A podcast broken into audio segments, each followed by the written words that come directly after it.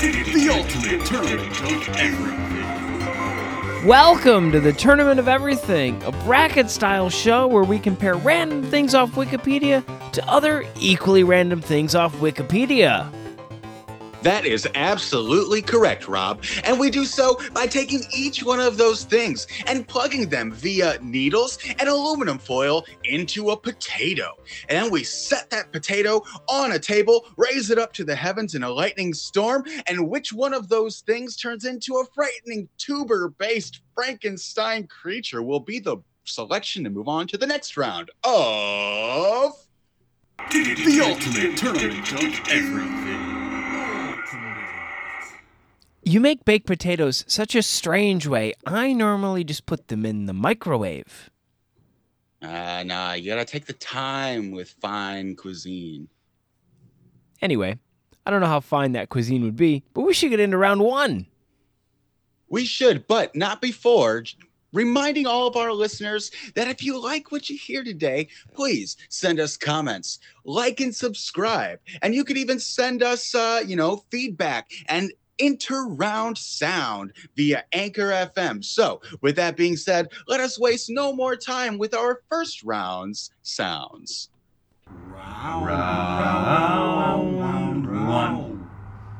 In round one, we have Christy McWilson against Pyrausta omicronalis.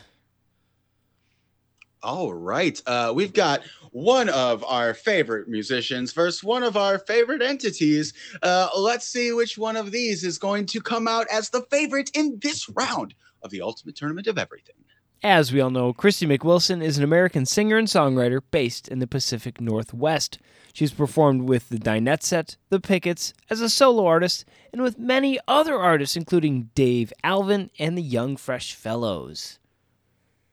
Yeah, she, you know, born into a musical family in Northern California, spent most of her formative years in Downey, California. Both of her parents musicians. Uh, she says she was close enough to Bakersfield to drive up and hear Merle Haggard once or twice, and definitely, utterly, completely influenced by the LA sound of the 1970s.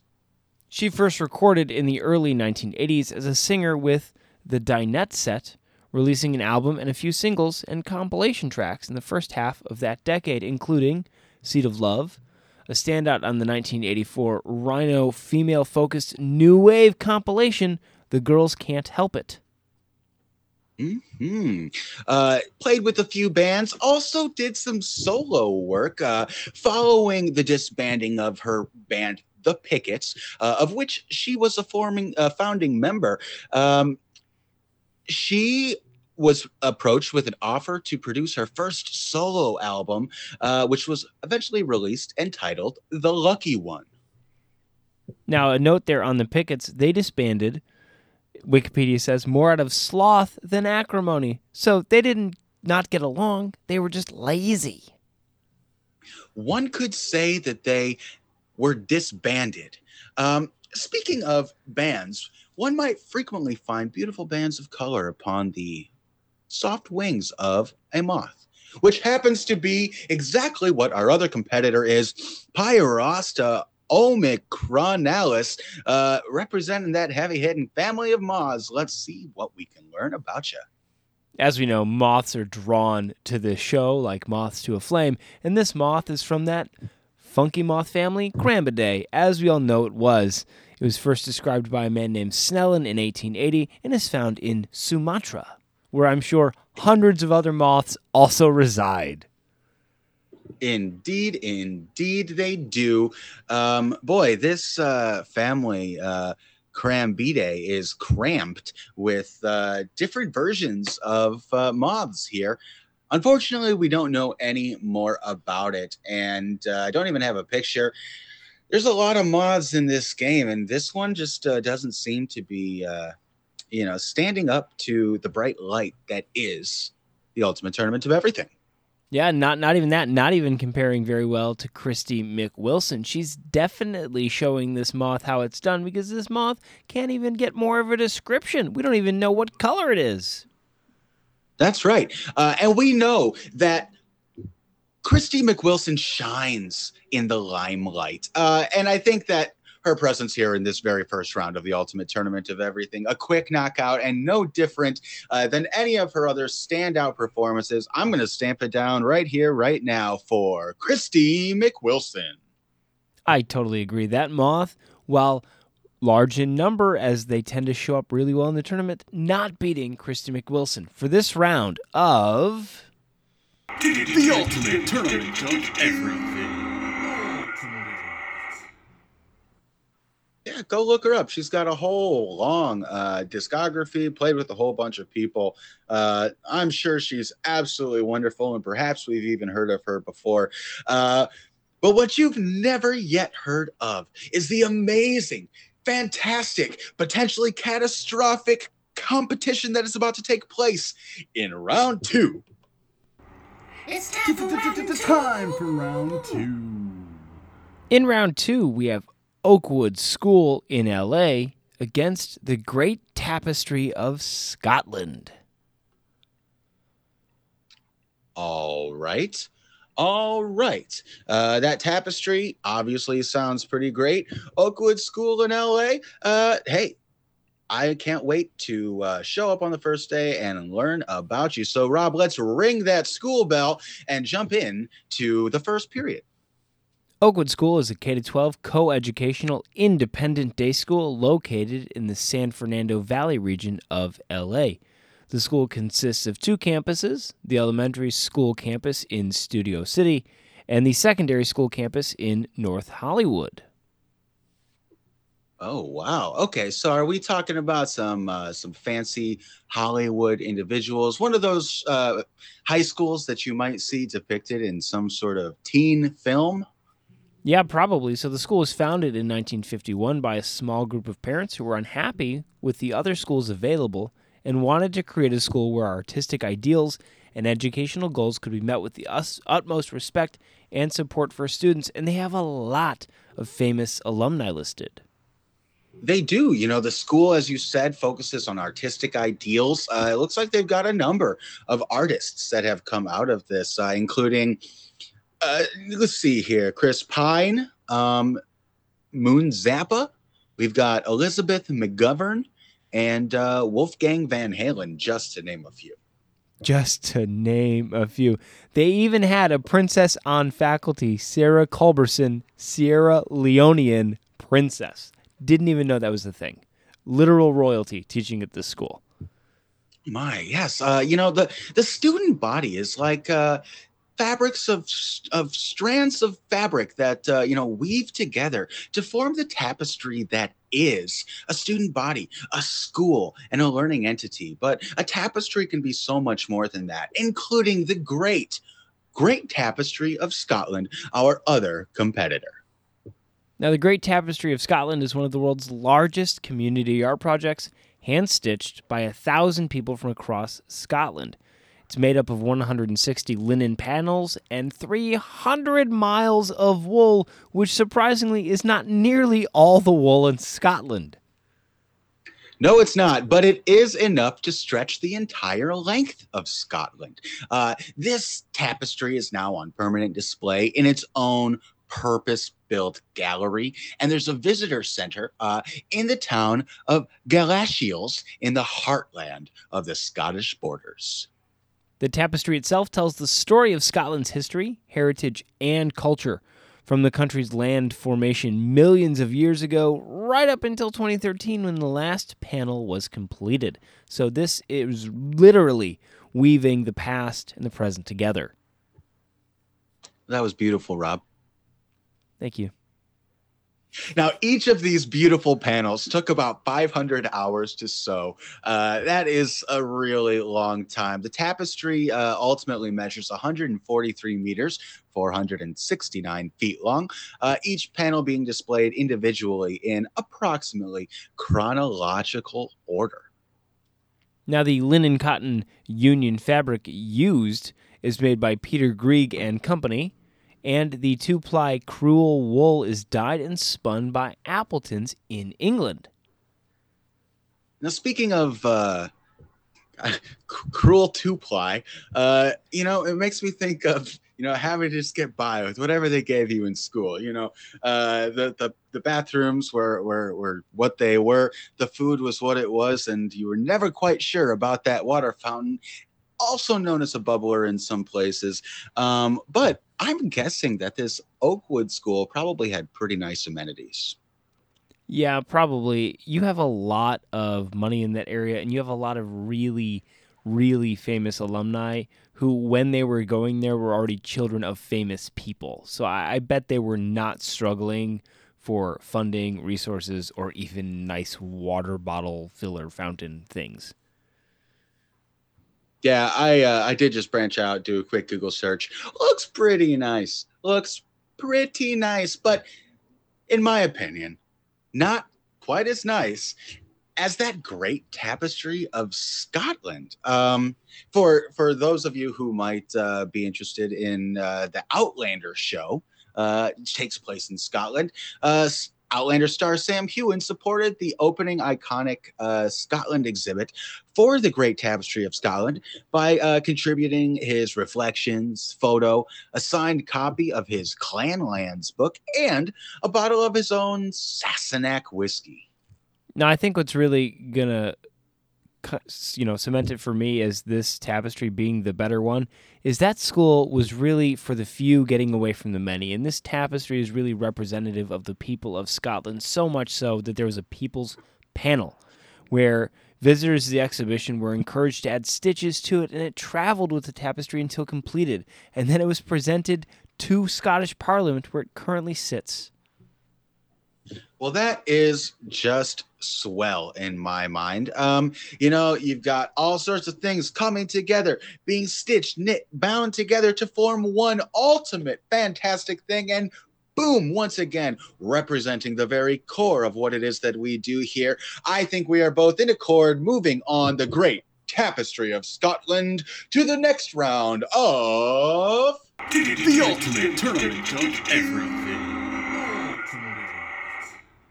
I definitely think it's great, and I really hope they find. So there's a panel that was stolen, and they haven't found it. So if you're listening to this episode and you have that panel, give it back. Great Scott, return that great piece of Scotland. And let's return to our task at hand and proceed to round three. Three. It's time for round three. In round three, we have Arima against Robert Kristo, a Bosnian American footballer. All right. Uh, another location versus another person with a specific vocation, this case football. Uh, let's see which one of these is going to take the W in this round. Arima, also called Krine, was a town of ancient Cilicia on the coast east of Seleucia and Chalcidianum. Arima was noted in Greek mythology in a connection to Typhon and Arima, couch of Typhos. Its site is tentatively located uh, near a place in Asiatic Turkey. Um, that's about all we know. Um, if Black Forest ham is good, Asiatic turkey sounds pretty good for a sandwich as well, I must say. Um, let's jump over to another thing that kind of sounds like a delicious sandwich Robert Kristo. Not to be confused with the Monte Cristo, which is a delicious breakfast concoction. Robert Kristo, born May 14th, 1993, is a Bosnian American footballer who plays as forward for the St. Louis Ambush of the Major Arena Soccer League. That might be Louis. I'm not sure. Hmm. Um, no, I'm thinking. Well, I guess we'll never know. No, hang on. we? It's it's in St. Charles, Missouri. It's an indoor soccer team. It is St. Louis. It is St. Louis, but I kind of like St. Louis as well. Uh, there's nothing wrong with that. And, uh, you know, there's nothing wrong with this Robert Kristo, born in Bosnian Croat, uh, or born to Bosnian Croat parents in Bosnia and Herzegovina. Uh, his family moved to the United States again. We just need to read. During the Bosnian War, uh, it, it states here that he's a practicing Catholic, uh, grew up in St. Louis, Missouri, attended St. Louis University, where I'm sure he also practiced a lot of soccer. He joined the USL Championship side North Carolina FC on January 23, 2019, and after the team moved to USL League One for the 2021 season, he resigned with the team. He then returned to his hometown of St. Louis, signing with the major arena soccer league, the St. Louis Ambush, which is an indoor arena soccer team. Excellent. Um, why is it that we have, I mean, resigned and resigned are spelled the same, aren't they? They are. You know, and that is that. Why do we do that to ourselves with this? The English language um, just doesn't seem to be a great idea, but it does seem like settling in Arima would be a pretty good idea. Uh, ancient Sicilia, you'd have to get a time machine, but uh, if it was noted in Greek mythology, it must have been great to mythic proportions. Would you not say? Well, it would be mythic, so much so that Typhon was a monstrous serpentine giant and one of the deadliest creatures in Greek mythology. So, one of the most deadly things the Greeks could make up existed hmm. here. Do you think that's the namesake for typhoons? One of the biggest storms that you could possibly face? I don't know, but I don't see why not. Well, if you're fine with it being Typhon and Typhoon, I don't know why you'd have any trouble with St. Louis being St. Louis. And I don't know why either of us would have any trouble moving on, really, either of these contestants, but we're going to have to pick one. So, Rob, I've got mine in mind, but I'm not going to tell you yet. Who are you choosing? I'm going to pick, Robert Kristo because right now I'm hungry. I figured you would, and I am figuring a little bit different. I like the ancient town. I want to learn more about it, and it's just one more reason for me to get a time machine. So, Rob, speaking of machines, I think we are at an impasse. Yes, we are. Now, that's a word that is only spelled one way and pronounced several. So, we must pick one of these as a winner. We can't take both of them. And I think the only fair way to do that is to go to this island, this place, Onarima, find this giant monster, and fight with it. And whoever is living at the end of that gets to decide the winner. Sounds good to me because uh, last weekend I went over to that Scotland place, checked out that great tapestry, and then headed over to Loch Ness where I made friends with a uh, pretty, uh, pretty significant uh, sea creature. It's a fish, isn't it? Is it a fish?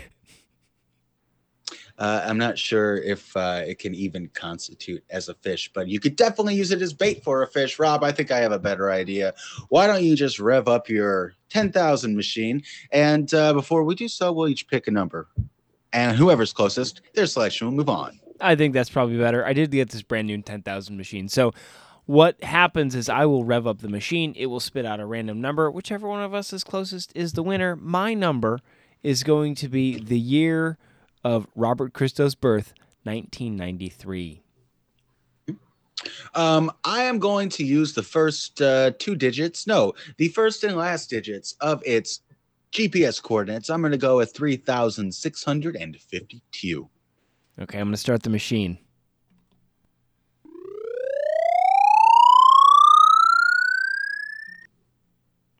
Five thousand six hundred and fifty-three. That makes you Arima, Silica, Cilicia. Either way, the champion of this round and proceeding to the next round of. The ultimate tournament of everything. Of course, it's always got to be the the picturesque place in Turkey. Yeah. Now, just imagine, um, you know, that picturesque place in Turkey in the next round, battling for its life, uh, trying to hold its ground, hold it down, but you can't hold us down. And we are elevating ourselves to the next round, round four. Ah, my round four is ready. In round four, we have Fabio Visone and Le Brule Sus Argentin.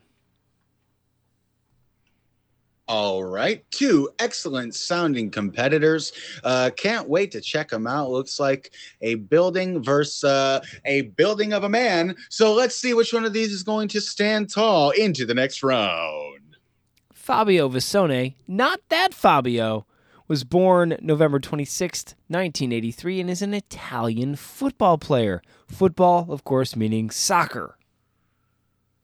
That's right. Uh, he started his career at Campa- Campania, Campania Club uh, Volenio of Serie C. One. Uh, he then played for Palmese in Series D, and uh, in January of 2005, he signed for ASG Nocerina.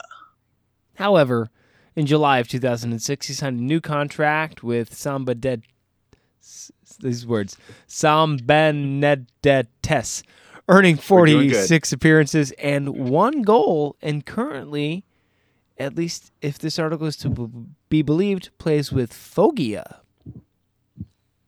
Foggia. Um, you know, midfielder seems to be doing all right. Not a goal scoring machine, but that's not what you need out of your midfielder. Uh, you know, you just kind of need them to to stay there, uh, hold down the fort. And uh, speaking of forts, I think we should jump over to our other contestant, the La Bruille sous Argenton. Uh, a village and former commune in the Deux-Sèvres department in western France. It is located 18 kilometers or 11 freedom miles northeast of Bressuire, and on January 1st, 2016, it was merged into the new commune Argentonnay and became a delegated commune of Argentonnay.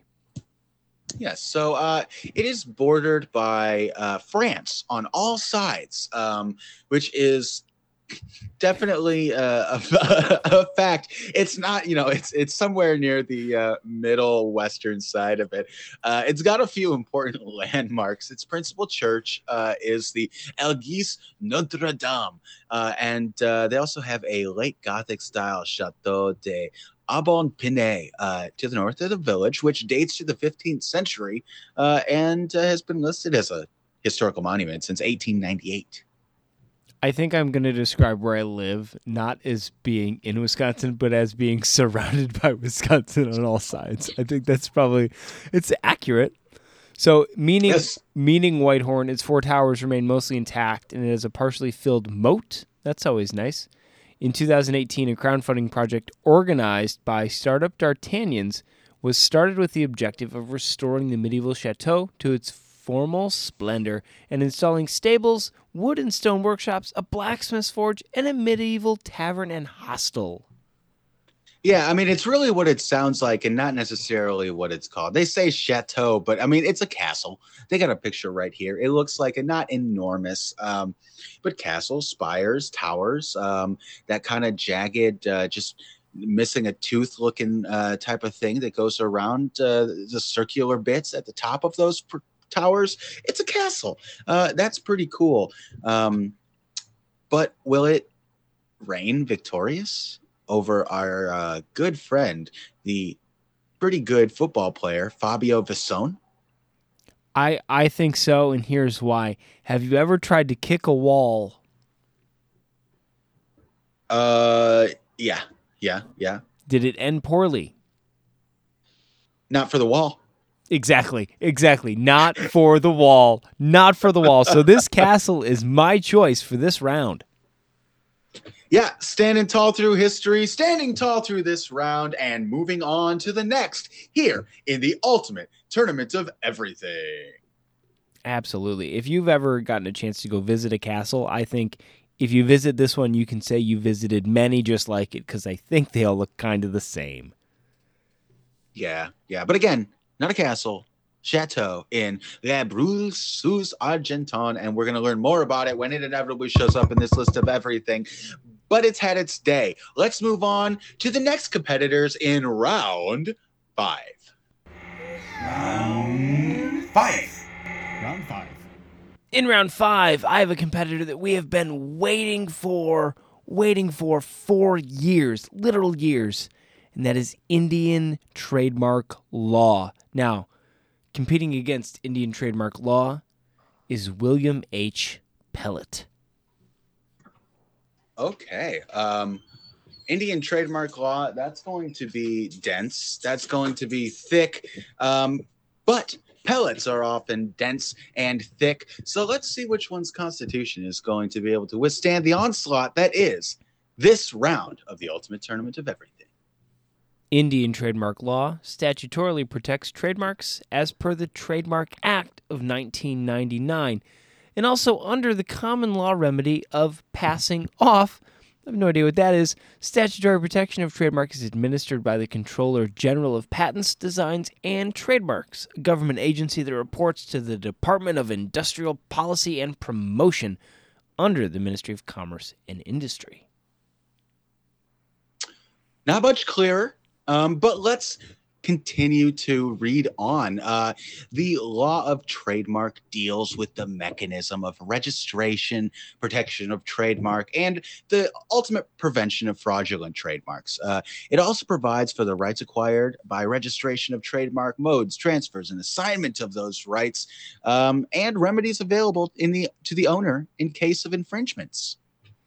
Now, this trademark law has been in place since 1940, but it has not rested on its laurels because in 2017, new trademark rules came into existence.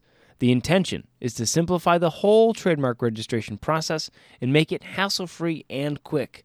Now, some of the features of the new rules are sound marks are made registerable, 3D marks are made registerable, e filing is promoted, provisions pertaining to well known marks, separate fee structure for individuals and startups and small enterprises and others. So it sounds like we could even copyright this podcast. Good golly. And perhaps that'd be a good idea. Um, but let's just, uh, you know, we're flying by the seat of our pants, throwing it out every single day, and uh, we're just kind of hoping for the best here. But uh, you mentioned good marks, and I've got to imagine that our other contestant must have gotten a bunch of good marks while he was in school. Mr. William W. Pellet, the American lawyer from New York, born in 1897, uh, went to Cornell University and uh, graduated there with a with an LL Bean? I'm not sure. That must be a law degree in 1901. Now, William W. Pellet has answered a question that many of us have been asking since childhood, and that's where's Waldo? Now, Waldo is William W. Pellet's middle name. He is William Waldo Pellet. Now, he was elected to the New York State Assembly as a Republican, representing the New York County 10th District, served in the Assembly in 1919 and 1920 and he even served as Deputy Attorney General of New York in 1992. 1922, actually. Yep, that's um, correct. Yep, 22. Yeah, yeah, just a, a, a, little bit of a difference there. But again, had he had that time machine that I now want so badly, he would have been able to do whatever he pleased. Uh, he was at one point a member of the law firm Larimer and Pellet, uh, assuming he was the namesake. Uh, later joined the firm Pellet, Fay, and Rubin. Again, if not his name, uh, definitely a coincidence. Uh, and by the time he retired, he had been practicing law in the Big Apple for over half a century. He was a member of the Cornell Club, which, for those playing at home, is a club only available to those who have attended Cornell. Mm. Um, that that makes sense, uh, I suppose. Not a creative name, but yes, it, it makes sense. Now the question is, would this lawyer be better than trademark law, or would he understand the law too well where it wouldn't be competitive against the lawyer? I think that it probably took several lawyers to uh, come up with this dense document that is Indian trademark law. Um, I don't think that any uh, single lawyer can stand up against the law itself. Um, you know, we, we have all sorts of courtroom dramas that have borne out that fact. Uh, and so I think that, uh, you know, at the end of the trial, when the verdict comes out, we're going to find a ruling in favor of Indian trademark law. What say you, Rob? I, I think I have to agree with that only because it has 45 classes of copyright and they cover everything from paints and varnishes to building materials clothing and footwear, carpets and rugs, telecommunications, and even legal services. So you could even copyright the thing that allows you to copyright other things. Well, Uh, all those copyrights did not steer them copy wrong. And uh, we're going to be moving them on to the next round of. The ultimate tournament of everything. It wasn't exciting, Most but it was more exciting than William W. Pellet. You know, you don't want the law to be exciting. You just want it to be, what, just? Uh, consistent? And uh, what's just consistent is this tournament. Moving on to the next round, round six. Making a turn around the last curve. He comes, he comes around the last side, and there you have it. There is your winner, round six. In round six, we have J. Christopher Leach against Quadron. All right. Uh, we've got someone who's out there slicing and dicing on the ice. And we've also got Quadron, the uh, Danish duo consisting of a singer and a producer. Uh, I'm sure they're high flying good time as well. Uh, let's just jump right in here and drop the puck on this round. Jay Leach was born September 2nd, 1979, and he's an American former professional ice hockey player and currently the assistant coach of the home team, Mike, the Seattle Kraken of the NHL. He's former captain of the Albany Devils, which is a minor league team. Yeah, uh, he's been in the league quite a while, drafted in the fifth round, 115th overall by the Phoenix Coyotes. Uh, he spent several years in minor leagues before signing as a free agent with the Boston Bruins in 2003, appearing in uh, his first two NHL games, uh, collecting no points and seven penalty minutes. Not the side of the stat sheet you really want to be on. He later then signed as a free agent to the Tampa Bay Lightning, played again two games, and then later was traded to Anaheim. He then signed with New Jersey. He then was claimed by the Canadiens. He's played lots of places, but never for very long, and apparently not very well. So, uh, you know, sometimes it's a little too slick on the ice, and you got to get yourself to the booth. And that seems to be where he really hit his stride, uh, becoming an assistant coach. Uh, in the uh, Deutsche Ice Hockey Liga, and I'm assuming Germany, uh, helping the team win their sixth DEL championship. Uh, he was appointed to assistant coach for the Wilkes-Barre Scranton Penguins, uh, an affiliate of the Pittsburgh Penguins, and uh, he was later named an interim head coach before being promoted to be head coach at Pittsburgh before settling to the position of associate head coach on a permanent basis. Now he the departed there. Scranton. He departed there after one season, eventually joined Providence Bruins as an assistant coach, was promoted. Then the Kraken announced that he would be assistant coach to Dave Hakstol for the Kraken's inaugural season, and he's been there ever since. Right. Yeah. Just somebody who, you know, obviously knew what they wanted to do, stuck to it uh, through adversity, through the ups and the downs. Uh, and they just kept showing up every day and doing it, uh, making it an art, you might say. Speaking of art, let's jump over to our other contestant, that art music group known as Quadron. Quadron is a LA based Danish duo consisting of singer Coco O and musician producer Robin Hannibal. The group considers their genre electronic soul music. Indeed. Uh, they've got a self titled debut album um, released in 2009. Paste magazine named Quadron Best of What's Next in August 2010. And New York Magazine named Quadron's self titled album number seven in their top 10 best of the year. The name of the band refers to the multiracial heritage of the band members from the term quadroon. Both Hannibal and Coco O have one biracial parent. Awesome, awesome. Uh, Quadron's first professional project, released in 2009, collection of seven songs for the soundtrack uh, of the Hella Joof movie, uh, Hush Little Baby. In 2011, they contributed the track Samba de Verão to the Red Hot organization's charitable album Red Hot plus Rio 2. The album, of course, is a follow up to the 1996 Red Hot plus Rio. Proceeds from sales were donated to raise awareness and money to fight HIV and AIDS and other related health and social issues. Well, I love it when we've got two, you know, just such starkly contrasting competitors. Uh, and and Rob, what's the opposite of red hot? Ice cold, Mike. Ice cold. Ice cold. Yes, and I think that Jay Leach must have been cold as ice. Not only because his feet were not that well insulated from the ice below him, but because uh, you know he was able to stand out there. He was a defenseman. They get hit a lot, uh, left-handed. So you know, southpaw out there just swinging, and gosh knows he got himself into probably a couple of tussles out there, as uh, hockey players are wont to do. Yeah, looking at his stats and his playing time, it looks like he was brought on basically as an enforcer, and that is a position in the game that really is going away. The game is is now too fast and trying to get cleaner, so he really was kind of, you know, a little too late to that part of the league.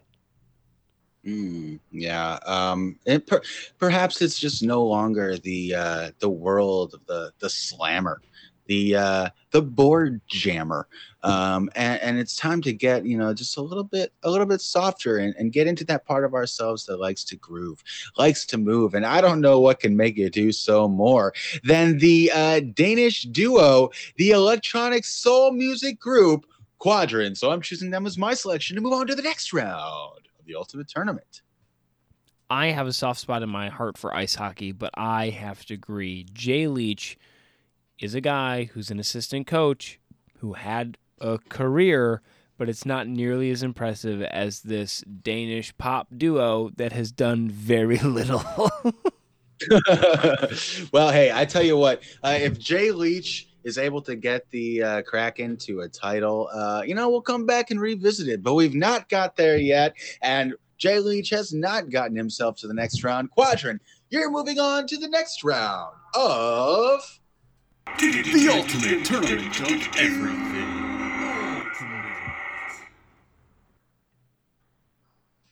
Oh yeah.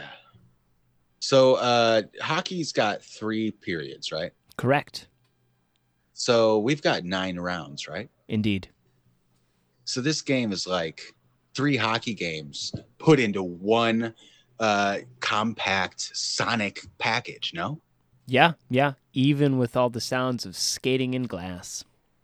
Uh, it can't be contained, even to the degree where we can't keep ourselves from moving to the next round, round seven. Round seven. Round seven. Round seven. Round seven. In round seven, we have the Riyad Hijab government against Talimorab, a village in the Dharwad district in Karnataka. All righty now, two very, shall we say, succinct articles. Um, this might be a quick knockout uh, for either one of these. Let's see which is going to get the fatal blow in before the bell. Rob, where should we start? Yeah, quick knockout is correct because the Riyad Hijab government was the fourth Syrian government formed during the presidency of Bashar al Assad, formed June 23rd, 2012, and then dissolved pretty quickly after August 6th, 2012, after Prime Minister Riyad Farid Hijab defected. Uh, yes, that was when he was succeeded by Wael Nader al Halki, correct? That that is correct. And Halki Oh, is a yeah, yeah, Syrian yeah, yeah. politician who was prime minister for several years. Oh, yes, of course. Um, short lived, uh, I would say. Uh, normally, governments, no government lasts forever. None ever has yet up to now, but they do tend to last more than uh, three weeks. Yeah. Uh, Two, they- two weeks. No, you're you're confusing June and July. Uh, Yes, I am. Give give them a solid six, I think. But yeah, not not very long. Matter of fact, so not very long that the district in India here has 320 households, and I guarantee all of those people have probably had things in their fridge longer than the entire government of Riyad Hijab. Well, um, you know, that's I, that that could very well be. Um, I definitely can tell you that the majority of the people that live there have uh, been alive for longer than that government was. As um, the 2011 census uh, of this village in the Dharwad district of Karnataka, India, um, indicated that there were 320 households in uh, this village with a total population of 1,806. And the detail here is phenomenal, consisting of 320 or 929 males, 877 females, and there were 224 children aged zero to six. But 99% of them, and uh, depending on when you're listening to this, 100% of them are uh, more than two weeks old. Yeah, yeah, definitely, definitely better than I think that government. Now, that was a difficult time for Syria, although I'm struggling to think of a time in recent memory that hasn't been difficult for Syria. But I think the government might be some of that trouble. Yeah, um, you know, we're not talking about necessarily any people here. People, sure, great people, great people. People made up this government, but uh, then they decided to dissolve it because apparently it wasn't working out. Uh, you know what? For them to decide, for them to do uh, what they're going to do, but uh, also the same true for us. And I think that what I'm going to do is uh, tag our good buddy here, Talimorab, uh, as my selection to move on. Love uh, details about households, love a small village, um, and uh, not so keen on the short lived governmental bodies. Yeah, I would agree. Now, we all know that small villages from Iran tend to do really well, but now we also know that small villages from India do well as well. Yeah, okay. So um, we know that basically you've got small village in Iran. And then, so we're starting to fill out kind of our, our template of, of, of, you know, what's to go where so we can make better predictions down the line. But we definitely know we've got small town in Iran, small town in Syria, and somewhere below both of those is short lived, failed governmental body. Um, so, hey, we're learning about ourselves as we learn about other things. Um, but that being said, and that uh, small town moving on, I think it's time that we move on to round eight. I say, would you by chance have any round eight? Round eight! In round eight, we have the city of Peniham against, you heard it here first, Mike, the peppered moth evolution. Two moths, one show. Wow. Um, and now I'm not going to hold any uh, hold anything back from you. This is no normal moth. This is going to be a a uh, a titan of the moth world that we're about to approach. I'm not going to spoil anything yet, but I am going to say that uh, the city of Panaham, pa- Panaham, uh, is is really going to have to perhaps get lucky here. So let's go ahead and start there. The city of Penium, Peni, it, it's Australian, so I don't exactly know how to pronounce it. Oh, Formerly, it's Payneham. oh, Payneham, Payneham. Payneham. Okay, the city of. Payneham, Payneham. Okay, the city of Payneham, formerly the district council of Stepney, was a local government area in South Australia from 1867 to 1997. Yeah. Um, let's see here. Became a municipal corporation on the 1st of October in 1945 as the corporate town of Payneham uh, and gained city status as the city of Payneham in 1964 when the population officially exceeded 15,000. In 1985, it covered an area of 7.1 square kilometers with a population of 16,502 as of the 1981 census. It had significant communities of both elderly residents and people from Italian backgrounds, which is such a strange group of people to categorize. No, but think of the oh, think of the uh, you know early bird specials you could get at delicious Italian restaurants. I mean, three o'clock spaghetti dinners for days. That sounds like heaven to me. Yeah, it does. Now, in 1973, the Royal Commission into Local Government Areas had recommended that the St. Peter's Council merge back into Payneham, but this was rejected at the time. However, pressure for smaller inner city municipalities to merge continued, And in 1997, it amalgamated with the city of Kensington and Norwood and the town of St. Peters to form the now current city of Norwood, Payneham, and St. Peters. It's a long name, guys. You got to pick one. Yeah, I, this is something that uh, it starts as one thing. You know, it started as just a small little nugget of a town, and it grew up into uh, a municipality, which was then into a city, which then divided, and, and etc. But what we see here is a process of progression, uh, no different from our other competitor, the peppered moth, and its evolution. Now, the evolution of the peppered moth is a well, well known and well studied phenomenon that is actually in probably every biology textbook ever. It's an evolutionary instance of directional color change in the moth population as a consequence of air pollution during the Industrial Revolution, basically turning white moths black and making them, um, I don't know, blend in better with the now polluted ash covered trees in the forest.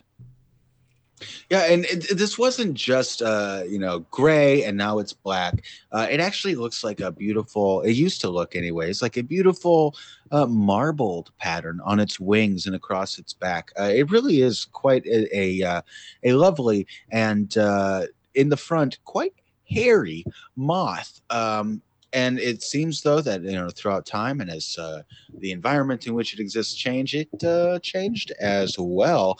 Um, yeah, it's very interesting uh, what we see here. Yeah, a very long article. So before the Industrial Revolution, the black form of the peppered moth was rare. The first black specimen actually collected before 1811. But then during the Industrial Revolution, the black moth became so much more common than the light colored moth, so much so that at one point 98% of species collect- or specimens collected were the dark colored variant. Indeed. Uh, now, there's you know also been uh, some criticism, some speculation of this concept of this uh, creature, even uh, including from one Philip E. Johnson, co-founder of the creationist intelligent design movement, who said that quote, "The moths do not sit on tree trunks. That moths had to be glued to the trunks for pictures, and the experiments were fraudulent, and this." Moth was a scam. Uh, people were trying to use this to show, you know, the effect of evolution, the effect of environment and experience on entities themselves. Uh, and so this person seemed to have taken umbrage with that uh, and claimed that this creature was, in fact, not, uh, in fact. It was, in fact, not in fact. That's that's quite a way to put it. So there have been a lot of people who've actually conducted experiments with this exact thing to say, okay, will will there actually be a change in moth color based on predation or environment? And it, it kind of just makes sense, right? If you're a white moth in a dark forest full of black and gray trees, you're going to stick out. And the opposite's also true. If you're a dark moth in a birch forest, you're going to stick out too, making you easier to find for predators, mostly birds. That's right. So one way or another, you're not going to be able to stick around for very long.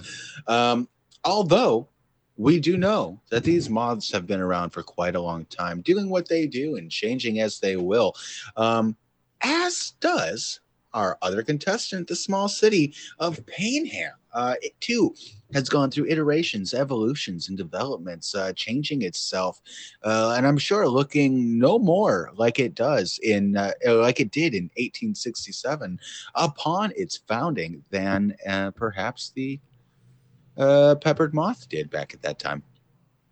Yeah, this is kind of a tough one. So we have a city in Australia which might be fun to visit against kind of a titan of biology textbooks everywhere. And I, I think that it shouldn't be this close, but it is. It is this close.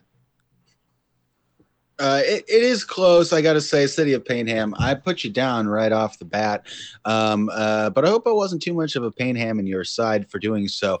Uh, you, you definitely showed up. You put up a real good fight, but I don't think that you can uh, thwart the unceasing progress of evolution. And thus, I think I'm going to have to lay my vote down for the Peppered Moths evolution in this, the ultimate tournament of everything. I'll have to agree with you, and I would actually direct everyone to this article, and this will be linked in the show notes, just to read this because there's controversy here. There's criticisms, there's multiple experiments, there's back and forth, there's disagreement. It's really a page turner, if ever something you scroll could be described as a page turner. Too true. Uh, if you want to read something about a moth that'll keep you on the edge of your seat, this very well might be that. Um, but hey, you don't have to be on the edge of your seat anymore in this round because we do have a clear winner the moth and its evolution. And so, Rob, I believe that we should progress into the next round. But before we do so, I think we should take this opportunity to remind everybody that if you're enjoying what you're hearing, and if you want to hear more, not only can you stick around for this last round, but you can tune in every single day. You can like, subscribe, you can send us uh, audio uh, comments. You can send us anything that you like, and we'll be happy to receive it. That being said, Rob, what time is it?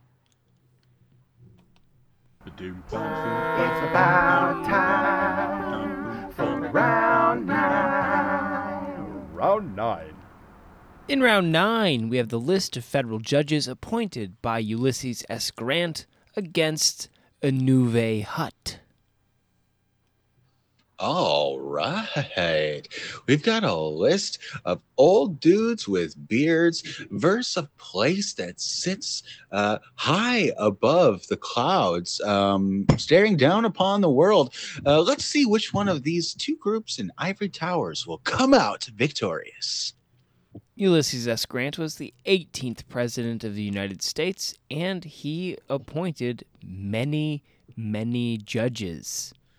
Lots of judges. So he appointed four Supreme Court justices William Strong, Joseph Bradley, Ward Hunt, and Morrison Waite. Wow, it's a lot of judges. And way Yeah. more people on the circuit courts, even more people on the district courts, and even appointed two people to specialty courts. So, uh, yes, definitely. Uh, I- the court system is definitely important. It's one third of our uh, governmental bodies, if you will, uh, and you gotta fill them up. Uh, it seems he was doing his darndest to do so.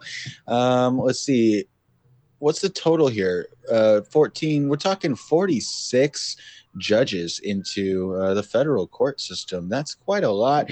Ruled for four years, I believe. Yeah, yeah, he was only president. Uh, eight years. Nope, nope. Nope. We got two terms. Oh yeah, two terms. There we go. Good for him. Eh, Really, any anytime you can be president, it, it's a good for you. I, I don't, you know, there uh, there have only been forty five of them, so good for you. Forty six now, but good good for you. You're the you're the president, right? Good job. Yep, yep. Uh, well, you you were, you're not anymore. But that's how it goes.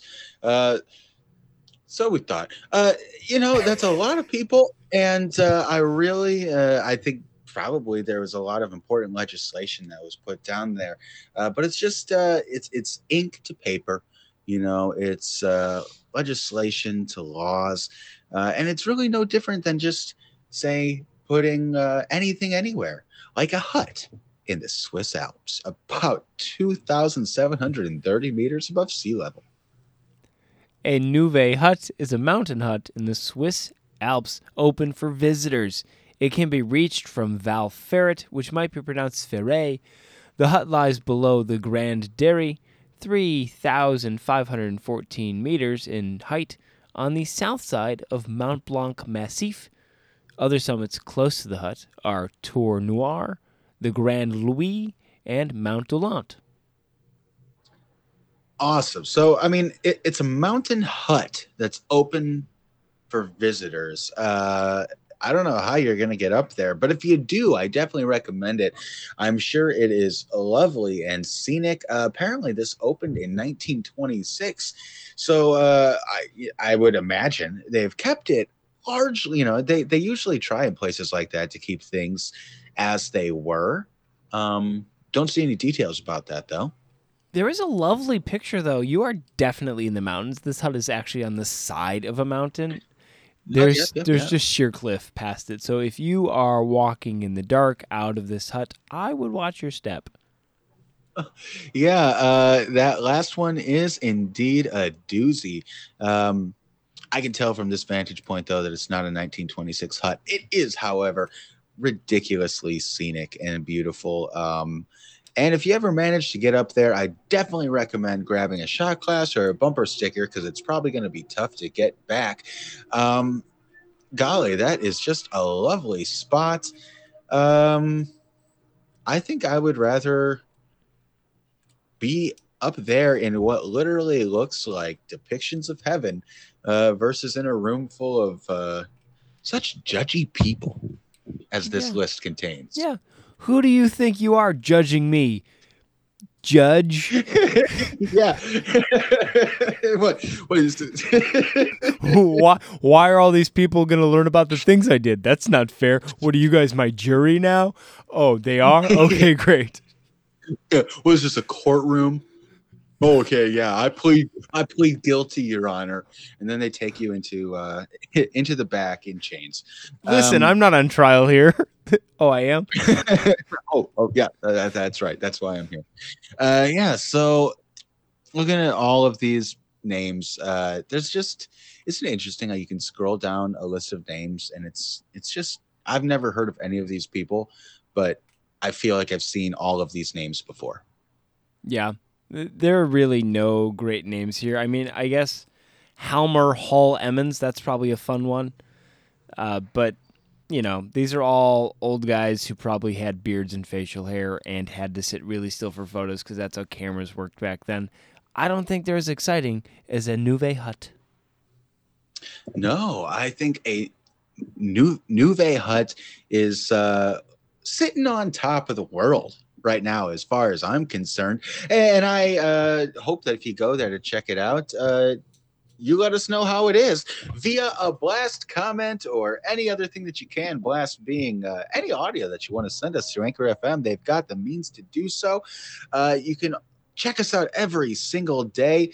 Uh, and uh, I think I'm going to check a Neuve Hut into the next round with my vote. Yeah, absolutely. It's not even kind of particularly close. There's a lot of people here, but none of them could walk up this mountain to see this view and come back down and go, you know what? I'm more important than this thing.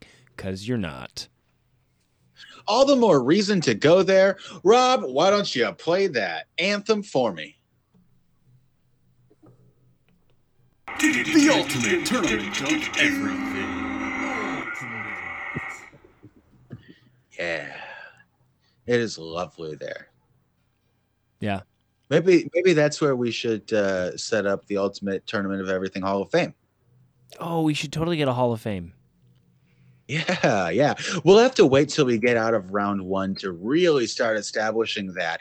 Uh, but if you want to tune in and uh, hear all of the competitors that go into it, who will eventually end up in our Hall of Fame, perhaps on the top of this beautiful mountain, you can tune in every single day. We've got full length episodes on Tuesdays and Thursdays. We've got scouting reports, deep dives into one single contestant every single other day of the week. And uh, we're really excited to be here. Send us anything that you want, like and subscribe. Rob, what do you got for us? As always, it's fun learning about these random things, and hopefully you learn something as well. So if any of that's enjoyable, like you said, we're here literally all the time. We're not going anywhere. So come with us into the next round of. The ultimate tournament of everything.